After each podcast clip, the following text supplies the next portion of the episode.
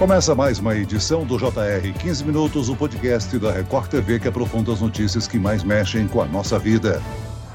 Incêndios com sobrecarga de energia elétrica cresceram 38% no Brasil entre os anos de 2021 e 2022. Os dados da Associação Brasileira para a Conscientização dos Perigos Elétricos, Abracopel, mostram que, no ano passado, foram registradas 710 ocorrências em casas ou apartamentos. Só com eletrodomésticos foram 62 incêndios. E os números podem ser ainda maiores, já que as pequenas ocorrências não são registradas pelos moradores. Quais são as causas mais comuns de incêndios em instalações elétricas? A importância da manutenção da rede elétrica e por que devemos contratar um profissional especializado nessa área na hora de construir ou reformar? O 15 Minutos de hoje esclarece essas e outras dúvidas com o diretor executivo da Abracopel, Edson Matinho. Bem-vindo ao nosso podcast, Edson. Olá, Celso, tudo bom? Olá, ouvintes. É um prazer estar com vocês para poder trazer um pouquinho de informação aí sobre esse assunto. Quem nos acompanha nessa entrevista é o repórter da Record TV, Fábio Menegatti. Fábio, a sobrecarga elétrica provocada por falhas nas instalações internas ou em eletrodomésticos é a principal responsável por incêndios em residências. Olá, Celso. Muito obrigado pelo convite, viu? Oi, Edson. Exatamente, Celso. Infelizmente, incêndios domésticos são comuns, né? No ano passado, foram mais de 700 incêndios residenciais provocados por sobrecarga elétrica e as falhas na instalação interna de energia correspondem à maioria dos casos. Olha só esse número, são 552 ocorrências, e o que é pior, com 31 mortes. Na sequência, aparecem os aparelhos de ar-condicionado e ventiladores com 96 incêndios e 17 mortes. Outros eletrodomésticos causaram 62 incêndios. Edson, gostaria que você nos explicasse um pouco mais sobre as causas comuns dos incêndios na rede elétrica. Existe diferença entre curto-circuito, sobrecarga do sistema, degradação dos materiais elétricos e até o mau uso dos eletrodomésticos? É importante a gente entender e conceituar isso, né? Curto-circuito, ele acontece quando dois pontos de energia se tocam. E, normalmente, o resultado disso é um arco elétrico, é uma luz intensa, uma energia muito grande, e ele, normalmente, acaba gerando um ponto quente que, se encontrar ali um caminho, né, ele acaba gerando um incêndio. Mas, a maioria dos casos, ele acontece com sobrecarga. O que é sobrecarga? Todo fio tem uma capacidade de passar uma determinada corrente de elétrica. Então, quanto mais grosso o fio, mais capacidade ele tem. Quanto mais fino, menos capacidade. Essa corrente elétrica é ligada diretamente ao equipamento que está ligado nele. Se você tiver um fio com uma capacidade X e colocar um equipamento que vai demandar da rede uma energia maior, essa corrente vai ultrapassar a capacidade do fio. Se ele não for tratado adequadamente, como é que a gente trata adequadamente? Com um disjuntor corretamente dimensionado, com o disjuntor lá coordenado com o fio, ele vai esquentar. Quando ele esquenta, ele começa a derreter a capa isolante dele e aí, na sequência, ele pode gerar um curto-circuito ou encontrar um ponto de ignição, ou seja, uma cortina, um tapete, um sofá ou qualquer outro material inflamável e aí está feito o incêndio. Edson, ainda falando sobre a sobrecarga elétrica, que em muitos incêndios é o motivo principal, a causa seria, então, aquele excesso de aparelhos conectados em um mesmo ponto? É normal que eletrônicos, quando usados por um longo período contínuo, esquentem mais e mais. Esse calor gerado pelos equipamentos é algo que é até normal, eu acredito, né? Mas também precisa de atenção redobrada. Em especial, deixar esses equipamentos longe, qualquer objeto inflamável também é importante. Aparelhos velhos ou em mau estado de conservação também podem ser um perigo quando se fala em sobrecarga, além de eletrodomésticos sem garantias ou até sem selo de qualidade? Então, a sobrecarga aparece exatamente quando você começa a colocar muitos equipamentos na mesma tomada. Aí você vai falar, Edson, mas não dá para colocar os mesmos na mesma tomada. Sim, existe uma possibilidade usando extensões, benjamins, T's, como nós conhecemos. Só que o detalhe é o seguinte, quando você coloca um T, por exemplo, ou uma extensão, você não aumenta a capacidade, você só aumenta os pontos de conexão. E isso é muito importante. E é aí que o pessoal acaba cometendo a falha. Você coloca uma extensão, ganha 3, 4 tomadas, coloca vários equipamentos nele, só que a tua capacidade ainda continua a mesma. E é aí que vem a sobrecarga. E essa sobrecarga vai gerar ali o ponto de aquecimento para poder iniciar um incêndio. Agora, Edson, como é que um morador consegue identificar um evento de sobrecarga, por exemplo? Precisamos estar atentos, afinal é um problema silencioso e praticamente invisível, mas que pode trazer sérios problemas no futuro, né? Sim, então a gente vai começar com uma regra básica. Nós temos aí no Brasil cada tomada de uso geral, que as tomadas que estão espalhadas pela casa, elas têm uma capacidade de 10 amperes, vamos trabalhar com 10 amperes, isso transformado em potência, que é o W ou o VA em cada equipamento, ele vai dar mais ou menos 1000 watts. Então você vai pegar ali, vou ligar 3 equipamentos, eu vou pegar um carregador de celular que tem lá 100 watts, eu vou pegar um liquidificador que tem mais 100, eu vou pegar mais um outro equipamento que tem mais 100. Estou com 300 watts, ok, você tem 1000 watts para 300. Mas aí eu vou pegar um equipamento, por exemplo, um equipamento muito comum que as mulheres usam, e os homens também hoje muito, que é o secador de cabelo. O secador de cabelo hoje, ele tem uma potência de 1500 watts.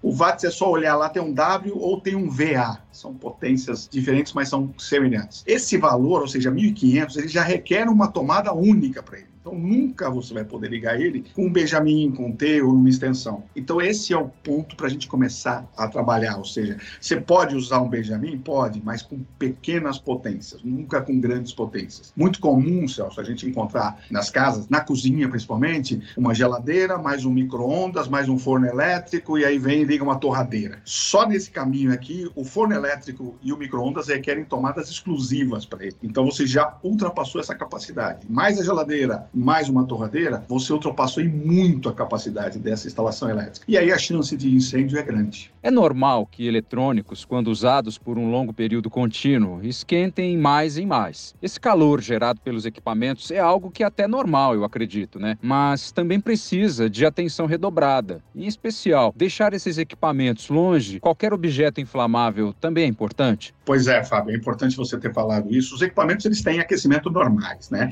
E nenhum equipamento, a não ser os que são para isso, né, como a gente falou de ferro de passar roupa, chapinha, outras coisas, ele pode esquentar mais do que você encostando nele, você tem que manter a mão em cima dele. Se ele está esquentando demais, significa que ele está ultrapassando a capacidade dele ali ou está com algum problema. Um caso muito comum é o próprio carregador do celular. Você, quando coloca ele na tomada para carregar, depois de alguns minutos ele fica quente, mas se você colocar a mão em cima dele, você pode manter sua mão ali, não vai queimar, não vai acontecer nada, só vai ficar mais quente, né? Se ele estiver esquentando muito, significa que ele está com um problema, então você tem que tirar e levar para uma assistência. E outros equipamentos exatamente iguais. Ali você tem dois problemas. Primeiro, né, a situação poder gerar um aquecimento maior, e o segundo ponto, nós estamos falando de desperdício de energia, porque esse aquecimento de energia é jogado fora, não vai gerar um trabalho. Então você está pagando energia, mas não está consumindo essa energia. Então são duas situações que a gente precisa relembrar quem está nos ouvindo. Aparelhos velhos ou em mau estado de conservação também podem ser um perigo quando se fala em sobrecarga, além de eletrodomésticos sem garantias ou até sem selo de qualidade? Sim, então aparelhos mais antigos requerem dar uma olhada, fazer uma verificação, fazer uma manutenção, como tudo que a gente fala, né? Você precisa verificar se ele não teve um isolamento rompido, se ele não tem uma possibilidade de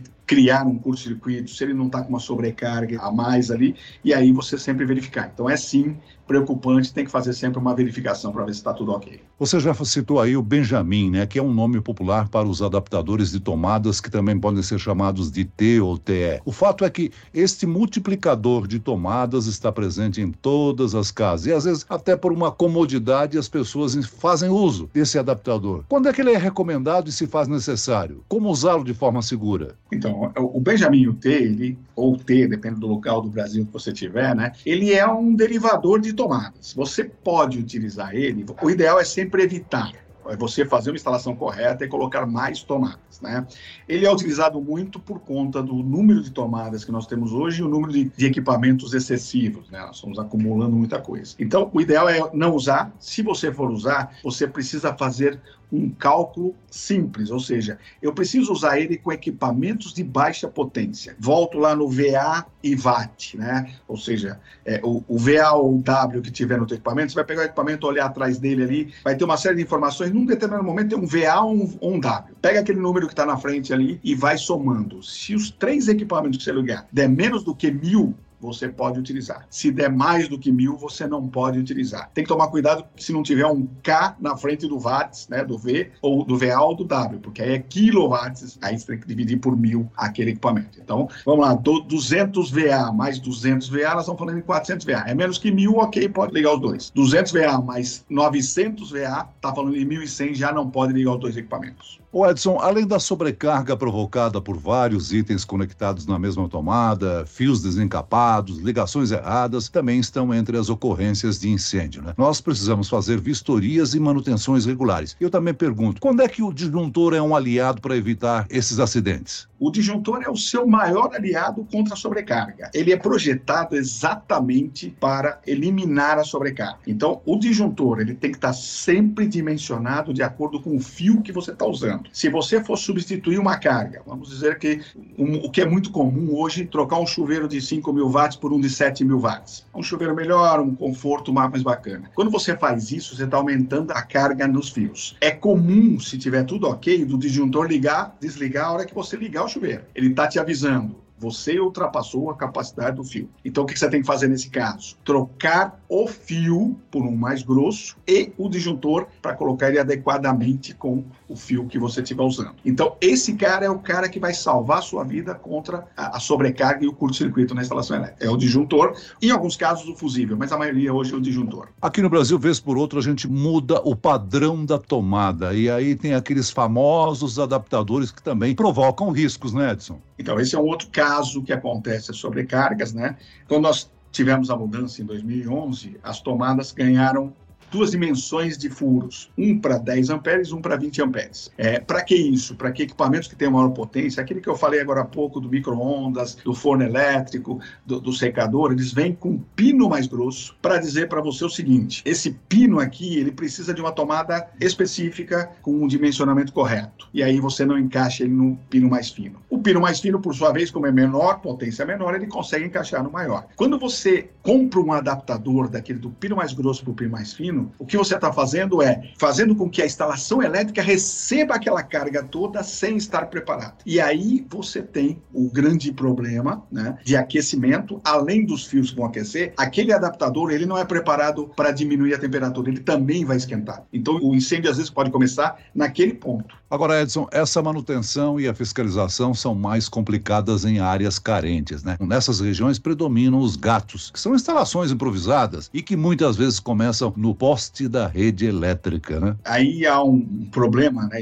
inclusive cultural, onde essa instalação que não é uma instalação adequada, ela já começa sendo feita com fios de forma errada, ligações não corretas, derivações, ou seja, conexões de forma mal feita ou feita de qualquer jeito. E aí o risco é gigantesco, porque você começa lá no poste, o problema e vem trazendo para dentro da casa. Por isso acontece, vira e mexe em comunidades, vários acidentes aí. E aí começou num, vai para os outros, né? Porque o incêndio, se você não conseguir controlar a tempo, ele vira um terror aí, né? Agora, Edson, muitas pessoas na hora de construir, para economizar, acabam improvisando ou não contratam um profissional especializado para planejar a rede elétrica da construção. A presença de um profissional capacitado nas obras, sejam elas residenciais ou comerciais, é fundamental para evitar tragédias no futuro, né? Pois é, Celso, é importante a gente ressaltar isso, né? A instalação elétrica, ela precisa de um projeto elétrico. Ela precisa por dois motivos. Primeiro, para você garantir essa segurança que nós estamos falando. Segundo, para você garantir uma economia.